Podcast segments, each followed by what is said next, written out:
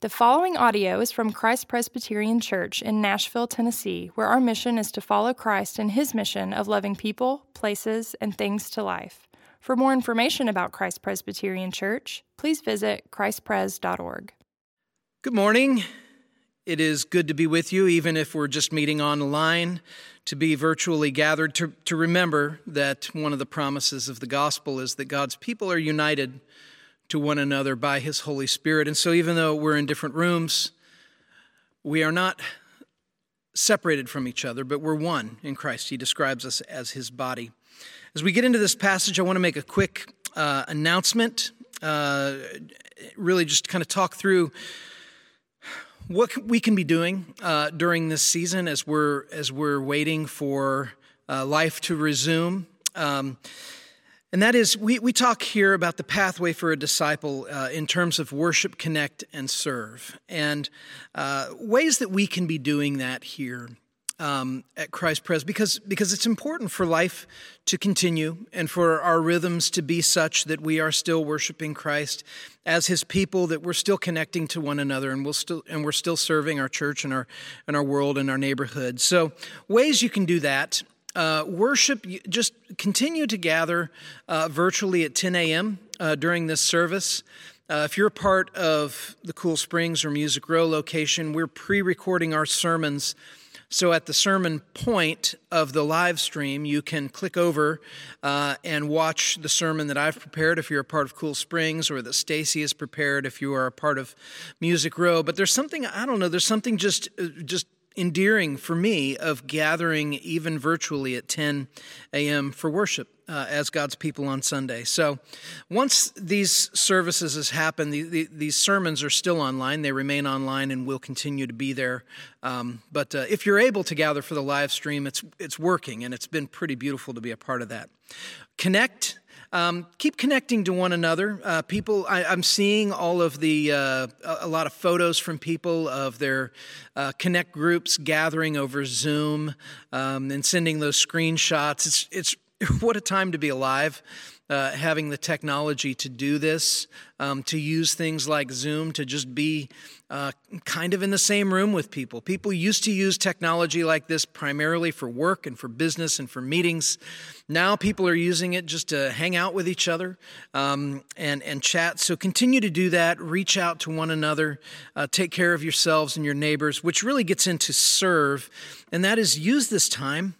Uh, I've noticed personally that that uh, I've been able to have deeper conversations with my neighbors uh, than I have in the past, primarily because we're all working around with something like this. So this is a great time, if you don't know your neighbors very well, um, to, to be on the lookout for them, to either knock on their door, or if you see them in their yard, go go over to them and say hi, see if there's anything they need, uh, see if there's anything you can do for them, and just even let them know uh, that you count them as your neighbor. Uh, and that you are there to help them in any way. And and uh, this is a beautiful way that we can be serving our neighbors, not just now, but also deepening those relationships with the people that we live in proximity with. So uh, use this time uh, to really engage with the people around you. Continue your worship, continue connecting with one another, continue serving.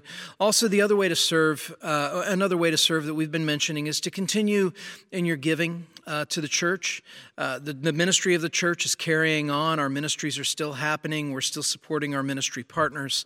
Uh, so any way that you can be continuing on in that, um, please continue to do that. If you have Uh, thought about giving to the church and haven't, uh, this is a really good time to explore that. You can go on the website, and there's a button there that says Give, and you can sign up for online giving and set that up for yourself in the way that you want to do it. Um, but wanted to mention that as well. All right, I'm going to read this morning's passage, which is one of my favorite stories in the whole of Scripture. And then I'm going to unpack it by way of telling you a story. So I'm really going to spend most of this morning's message in uh, storyteller mode. Uh, but let me read the passage, and then we'll, we'll just jump into it. This is John twelve, verses twelve through nineteen. I'm reading from the E S V. The next day, the large crowd that had come to the feast heard that Jesus was coming to Jerusalem. So they took branches of palm trees and went out to meet him, crying, Hosanna! Blessed is he who comes in the name of the Lord, even the King of Israel. And Jesus found a young donkey and sat on it, just as it is written, Fear not, O daughter of Zion. Behold, your king is coming, sitting on a donkey's colt. His disciples did not understand these things at first, but when Jesus was glorified, then they remembered that these things had been written about him and had been done to him. The crowd, this is important, the crowd that had been with him when he called Lazarus out of the tomb and raised him from the dead, continued to bear witness. The reason why the crowd went to meet him was that they heard he had done this sign. So the Pharisees said to one another, You see that you are gaining nothing. Look, the world has gone after him. This is the word of the Lord. Praise be to Christ. How fragile are things really right now? How fragile are they really? As Christians, we're told that we don't grieve as those who have no hope. What is our hope? At the center of our hope is the strength of Jesus Christ. So I'm going to let my nerd flag fly for a second and take you back to the Lord of the Rings. Uh, in the Lord of the Rings, there is this character named Aragorn who is the king. And when we first meet him, he's going by the name Strider, and he's kind of lurking in the shadows, and he's a mystery, and we don't know much about him. But by the time we get to the return of the king, he has risen in this place of prominence as a leader and somebody of strength. And there's a moment when he's going through this, this cave that is filled with imprisoned spirits. And they're not happy. They're not happy about the fact that they're imprisoned spirits and that promises have been made to them and those promises have never been fulfilled. While outside of the cave, Sauron's army is, is almost defeating everything that's good, and, and everything is just on the precipice. And as Aragorn is going through that cave, these spirits don't want to let him pass, and he says they're going to let him pass, whether they want to or not. And they said no, and they said, We suffer no man. And he, if you've seen the movie, it's such a powerful moment in the movie when he says, You will suffer me. And a ghost, the ghost king draws his sword to, to, to strike him, and Aragorn raises his sword made of steel. And the ghost sword hits it and stops against it. And all of a sudden, we realize Aragorn has a power that we did not really know was there, and all of a sudden, it's on. This passage of Scripture is one of those passages where we're starting to get a glimpse of the power of Jesus. If you're in a moment right now where you feel like things are fragile, and you're just barely hanging on, and things may just completely fall apart, this passage is here to encourage us and strengthen us, this Palm Sunday passage, because what's going on in this passage is revealing to us the magnificent strength of Jesus Christ. If you have needed a strong Savior, this is the passage. The hope for the Christian is that Jesus has defeated the power of death. And we're going to look at the strength of Jesus, one who defeats the power of death, as we unpack this. And what I want you to do is I want you to take the thing that you fear the most, the thing that has you most anxious, the thought, the the, the circumstance, the, the uncertainty of what is lying ahead. I want you to take it, and if you're sitting at home on your couch, I want you to make a place for it to sit, and I want you to sit it there and tell it to pay attention and to be with you as you unpack this passage. Because this passage has a lot to say to the thing that causes your heart to fear the most. In John chapter ten, verse eighteen, Jesus made a statement. And it's a statement that needs to be tested. And the statement is this. He said, No one takes my life from me. I lay it down of my own accord, and I alone have the authority to do this, which was given to me by the Father. When we come to Holy Week, which Palm Sunday is the beginning of Holy Week, this is the time to test that statement. Did someone take Jesus' life for him, or did he lay it down of his own accord? Because if somebody took it from him, then at best what we have in Jesus is a martyr who died for a cause, and he then exists to be an inspiration for us to stand up in the face of opposition. But if he laid it down, something else entirely is happening. And that is that he is saving us. And that's what the word Hosanna means, save us. So today is the first day of Holy Week. It's Palm Sunday. So on that first Palm Sunday, here would have been the situation. Bethany, which was a uh, village that sat just to the east of Jerusalem. So if you want to think about it in terms of, of geography, think of Bethany as Brentwood and Jerusalem as downtown Nashville. That's about as far away as those two places were from each other, uh, maybe even closer. Uh, and Jesus is sitting, uh, he, Jesus is there, it's, and Bethany is just buzzing because Jesus has come back. Jesus has been away for a little bit. We're going to talk about that. He's been gone for some time, and the circumstances behind his previous departure had left him a legend. They'd left him a legend. Uh, some wanted to crown him king, and others wanted him dead.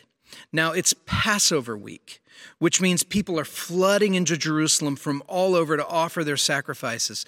It's the high holy feast. And Jesus leaves Bethany and enters Jerusalem on this eve of Passover riding on a colt. Can you see it? What's happening here is Jesus is approaching Jerusalem, and he's fulfilling a prophecy in Zechariah nine nine, which is here in the text, that he's riding in, your king is coming, kingly yet humble. And people are lining the streets, and they're laying down coats and palms. And the reason they're doing it is it's similar, if you think of it, it's similar to what a, um, uh, a flower girl does at a wedding, uh, where they're laying down rose petals. Is basically they're dignifying the path on which the one who is walking uh, proceeds. And so that's what the palms are doing. They're laying down palms as a way of saying, this man shouldn't suffer the indignity of having to come into contact with a filthy street. They're creating a way that is noble and holy, and they're calling out, Hosanna, save us now. And everybody who's gathered there, who's doing this, they're there for a reason. They have an idea in their own minds about who Jesus is and what he was there to do. But guess what? Every last one of them is wrong. Every last one of them is mistaken about who Jesus is and what he has come to do. Which I find it to be encouraging in a way, because it is so easy for us to presume that we know who Jesus is and what he wants, when he is in fact doing something other entirely. So everybody is there, and on this ride, Jesus is intervening in our lives now. He's making good on his promise that no one would take his life from him, but that he would lay it down with his own authority. This ride from Bethany to Jerusalem would not have mattered at all to anybody if it wasn't for the crowds that were there. And the question we have to ask is, why did these crowds gather? Because it's a little bit like what, what you read here in John is he's describing a flash mob in a way. And now we have Twitter and Instagram, and we have ways to create flash mobs and, and you know, to let people know, hey, at this time, on this day, gather in this place, and we'll do this thing. And and and, and that's happening. But in Jesus' time, there's no there's no Twitter. But what there is is there's a story. There's a story that's unfolding. John tells us why they're there. Did you see it? It was in verse seventeen and eighteen. They're there because of Lazarus. That's why they're there. And so here's that story. You can just settle in. I'm going to tell you a story in storyteller mode. Let it wash over you. Here it goes. Some weeks before this happened, weeks before Jesus was riding into Jerusalem on this colt, there was a man in Bethany who got sick. We don't know what kind of sickness. It might have started as a cough, or maybe a headache, or maybe a dull pain in his abdomen. But whatever it was, we know that whatever started, it got worse. And it got worse to the point where Lazarus couldn't even get out of bed anymore. And so he lay there as his sisters cared for him. And it was the kind of sickness that made his sisters at a certain point know he's not going to make it. It was something that they had seen before with other people. When they get this particular sickness and they get to this point in the sickness, there's no, there's no coming back from it. And they had gotten there. And so Mary and Martha, they send word to Jesus, whom they loved and who loved them. You know, Scripture presents, it's, I love this, Scripture presents Mary and Martha and Lazarus as Jesus' friends. It's fun to think of that, of Jesus having friends, that he had his disciples and his people who were with him and people that he performed miracles for. But when you read about Mary, Martha, and Lazarus, he's in their home. They, they speak very frankly with each other. They love each other. Even that we see in John eleven when we read the story of Lazarus' illness, that what Mary and Martha say to Jesus is they say, the one you love is sick. In other words, he's alive, but he's fading. Suffering and death, they tell us this world is fading.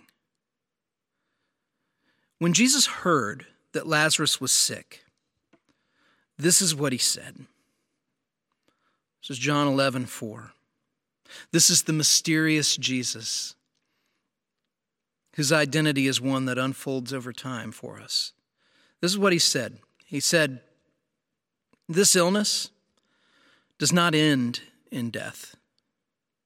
It is for the glory of God, that the Son of God may be glorified through it. John eleven four.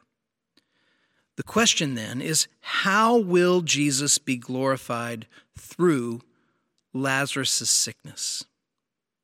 Does he mean that the acclaim that he's talking about is going to come from raising Lazarus? That Jesus is going to raise Lazarus, and that's going to result in the glory of the Son of Man. And that glory then would be what we see at Palm Sunday. It's an important question to ask. Let's keep going. Jesus, when he heard that Lazarus was sick, he, what did he do? He stayed where he was two more days, which is recorded in one of the strangest scriptures that you'll ever read. It says this, this is John eleven five and six. Jesus loved Martha and her sister and Lazarus, so he stayed two days longer in the place where he was. The Greek is clear here. He loved them, so, or therefore, he delayed his coming. It wasn't that he loved them and was busy and couldn't get away. It was because he loved them, he delayed his coming. How is that good? Because you may be feeling like, I am waiting on Jesus to do something, and it is so plain to me what he should do. This is not easy. Because by the time Jesus arrived in Bethany, Lazarus had been dead for four days, meaning at least a full week had passed between hearing of Lazarus' sickness and arriving at Lazarus' home. And it's what Jesus told his disciples in those days between that reveal his reason for waiting. Here's what he said in John eleven fifteen. He said, Lazarus is dead, and for your sake, I'm glad I was not there, so that you may believe. Glad? What did he want them to believe? What is going on? Because this is not easy. Jesus used that time between hearing of Lazarus' sickness and arriving at Lazarus' side to let Lazarus die. He used this time to let his sisters have the experience of watching him breathe his last breath, to cradle his lifeless body as they wrapped him for burial, to weep at his graveside, to endure that lonely feeling that only grief gives, like your insides have just been hollowed out. And you dare not hope that it was all just a bad dream. It's such a sober thing that happened here.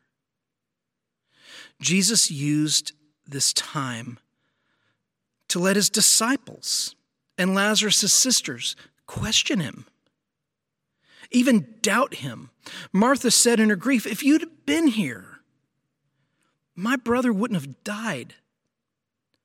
And that is an incredible statement of faith that Martha is making, because what she's saying is she believes Jesus could have intervened. He could have prevented Lazarus' death, but he just didn't arrive in time. And Martha, she wants the Messiah to give an account of himself. Have you ever been there where you've you've demanded, "God, you owe me an explanation for your behavior. Why have you chosen this path over the one that I've asked you to choose?" Jesus says to Martha, your, your brother will rise again. He had allowed Lazarus to die so that he could raise him from the dead. But this wasn't a parlor trick for Jesus. This, he wasn't playing fast and loose with Lazarus' life. In fact, when he came to Lazarus' tomb, he saw something that moved him deeply. He saw Mary, Lazarus' other sister, who sat weeping for her brother. And she also said to Jesus, "If you'd only been here." And Jesus began to weep too. Death is such an intruder. It's why Jesus came. Death is the wage of sin, we're told in Scripture. And so when Jesus told Martha that Lazarus would rise from the dead, she said, I, I know he will at the last day, as if to say, I know. When time is through, I, I know. But Jesus told her, no, Martha, listen, I am the resurrection and the life. And whoever believes in me, though he die, yet shall he live. And everyone who lives because he believes in me will never die. And then he says to her, do you believe this? When Jesus asks Martha, and by extension all of us, this question, when he says, I'm the resurrection and the life, and anyone who believes in me, even though he dies, yet shall he live, do you believe this? The subtext, the logical counter question is, do you believe this or do you believe something different? Then Jesus goes to the cave where Lazarus' body lay, and he asks for the stone to be rolled away. And they warned him. They said, listen, Lazarus has been in here for four days now. He's going to be foul and rotten. But Jesus turned and prayed aloud, Father, I thank you that you've heard me. I knew that you always hear me, but I said this on account of the people standing around me, that they may believe that you have sent me. So Jesus is praying, in a way, he's praying for show. He's praying aloud so that they will hear him talking to the Father. And then he turned around and he called out in a loud voice, Lazarus, come out. And covered in the wrappings his loved ones had bound him in, he came out. And Jesus said, unbind him. What does this story have to do with Palm Sunday? Our text tells us, after this happened, after raising Lazarus so publicly, people began to put their faith in Jesus by the score. Many in that region began to think of Jesus as a king. If he could defeat death, just imagine what he could do to Rome. And this terrified the high priests. because they feared that the Roman authorities would punish them for letting the Jews start referring to one of their own as their king, and there could only be one king over Jerusalem, and that would be Caesar. And so they said in John eleven, forty-eight and fifty-three, if we let him go on like this, everyone will believe in him, and the Romans will take away both our place and our nation. So from that day on, they made plans to put him to death. Because of this, they made a plan to put Jesus to death. This was the tipping point. Once the decision to put Jesus to death had been made, we read in John eleven fifty-four, quote, Jesus could no longer walk openly around the Jews after that, but went from there to the region near the wilderness to a town called Ephraim, and there he stayed with his disciples. Do you see what happened? Mary and Martha tell Jesus, Lazarus is sick. Jesus does not come. He lets Lazarus die. He lets him stay dead long enough that there's no question that he was dead. He raises him from the dead. People put their faith in him by the score. The chief priests say, this is an untenable situation. We have to take Jesus out. Lazarus would be the tipping point that would set the religious leaders in Jerusalem on a course to find Jesus and kill him. The heat was on. So what would Jesus do? Well, the first thing he did is he went into hiding. But then what?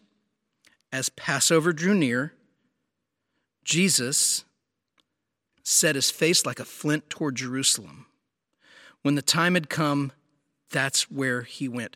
Would his life be taken from him, or would he lay it down? Well, where did he go? When he came back to Jerusalem at the eve of Passover week. Which, so if it's Palm Sunday now, this would have happened yesterday, on the Saturday before Palm Sunday. Where did he go when he returned to the area? You won't believe me when I tell you. He went to Lazarus' house. And he didn't just go to Lazarus' house, which is the scene of the crime, right? He didn't just go to Lazarus' house, but he went to Lazarus' house, and they threw a loud, big party. And what happened there? John twelve nine tells us, when the large crowd of the Jews learned that Jesus was there, they came not only on account of him, but also to see Lazarus, whom he had raised from the dead. People wanted to see Jesus and Lazarus together. They were famous. And this is bold. People are thirsty for blood, and Jesus is telling the whole world where to find him. Are these the actions of a man who is having his life taken from him? Or is he laying it down? What happened the night, the morning after that big party? Palm Sunday. The next morning, Jesus rode on that colt. And it was the first time since raising Lazarus that he'd shown his face in Jerusalem. How did he show his face in Jerusalem for the first time? Riding in like a king. You will suffer me.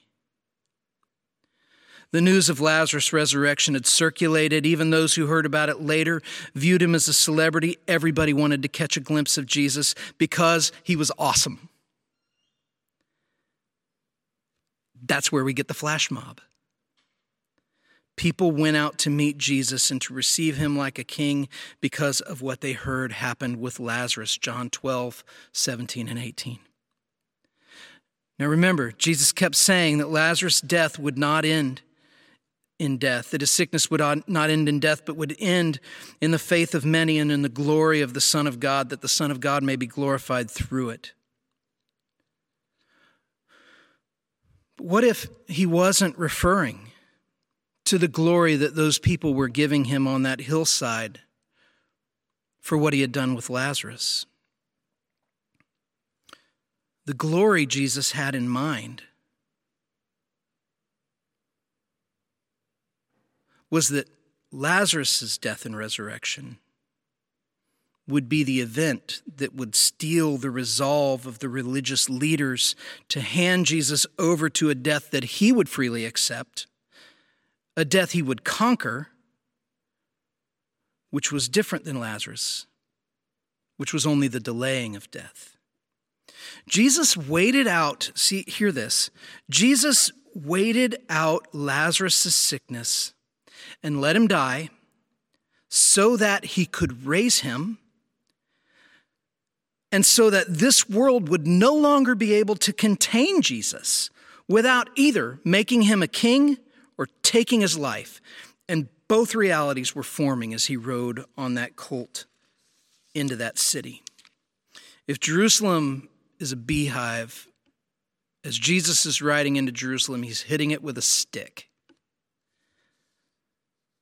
When the people cried, "Your king is coming," they praised his victory over Lazarus' death. But the irony is that he is not coming to claim his crown for that death and resurrection. He was riding into Jerusalem to initiate his own death and resurrection.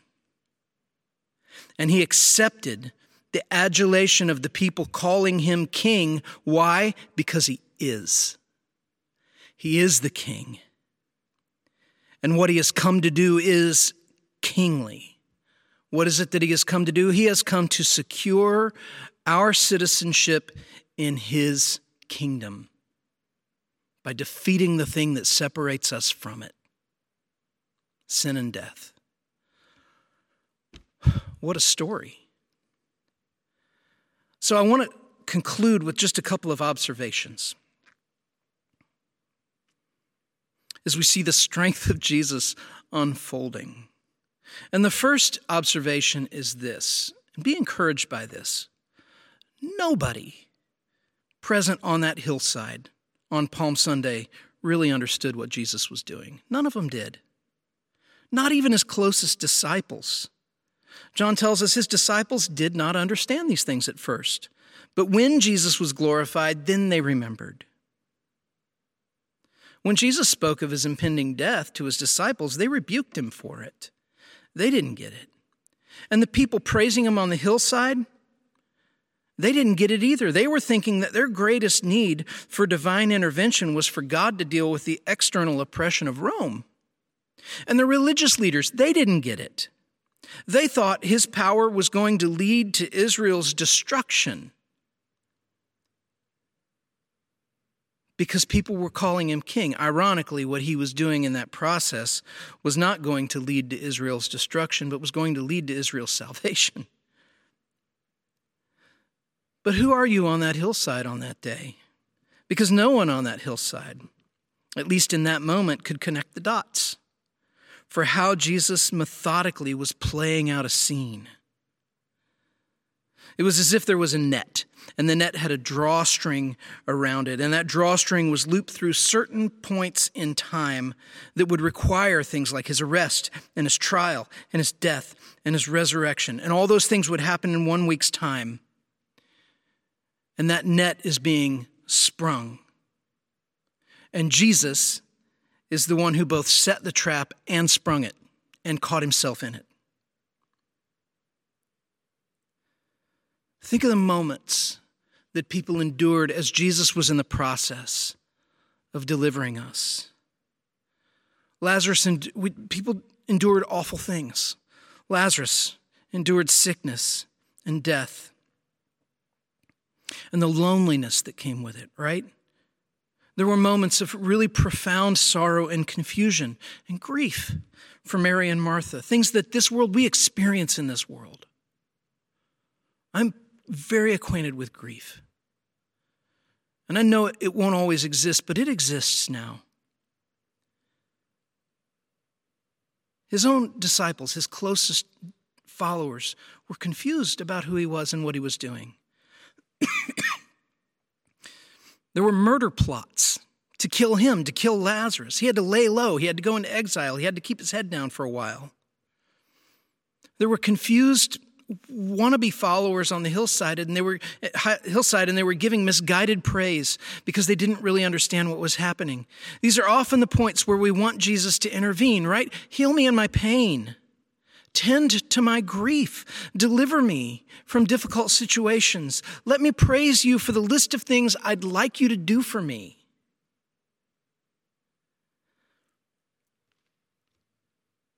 Listen, even though no one really understood what Jesus was doing? He's told us that his identity and his purpose and his saving work do not require our complete understanding of what he's doing. Only faith. Faith is what's required, not complete understanding. His charge to lay down his life and take it up again wasn't fueled by our capacity to understand it or accept it.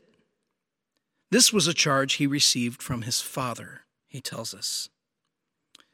When you look at the story of Holy Week in Jerusalem, Jesus is not a victim. He is presiding over the events as they unfold. No one took his life from him. He laid it down.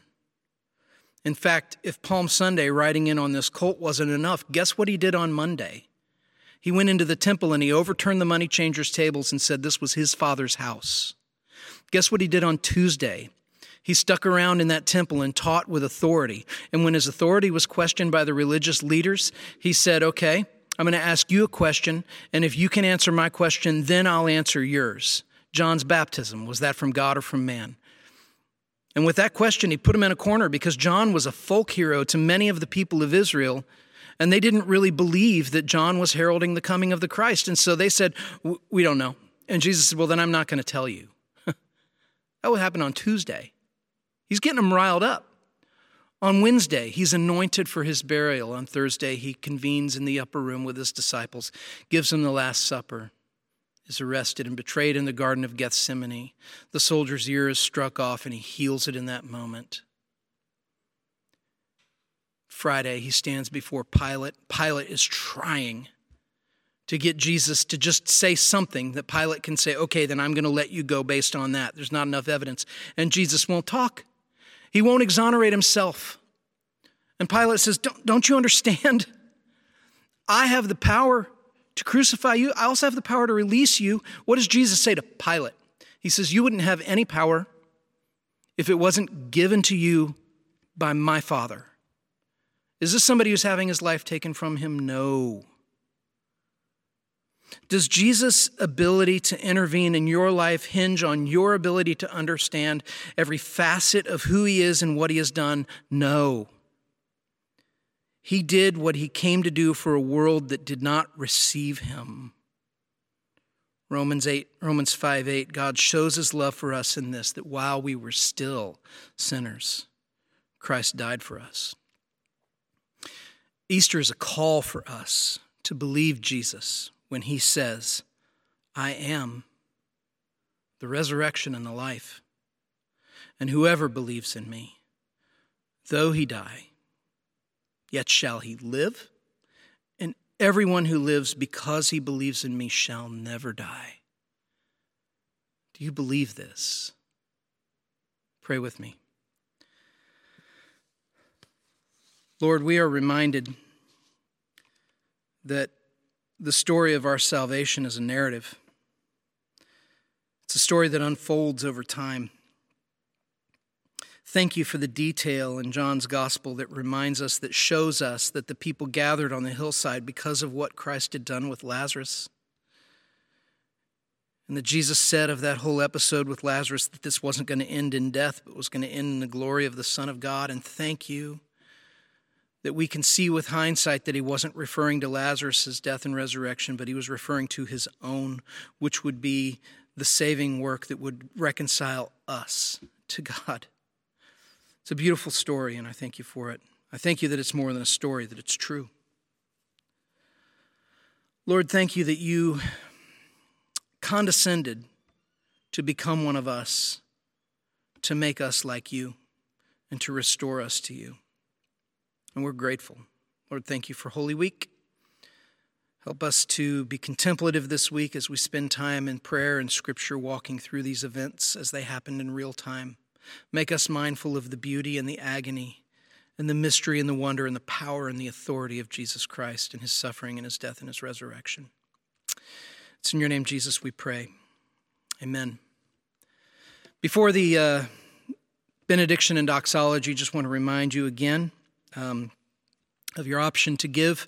Uh, you can go to the website, and there's a button there that says Give, and you can sign up to give online uh, as well. So with that said, hear the Lord's benediction. I've chosen this benediction from the end of the book of Jude, the letter to Jude, and then we'll sing the doxology together. So if you're so inclined, raise your hands and your hearts with me and hear this benediction, this good word. Now to him who is able to keep you from stumbling and to present you blameless before the presence of his glory with great joy, to the only God, our Savior, through Jesus Christ our Lord, be glory and majesty and dominion and authority before all time and now and forever. Amen. Let's sing. Praise God from whom all blessings flow. Praise him, all creatures here below. Praise him above, ye heavenly host. Praise Father, Son, and Holy Ghost. Amen.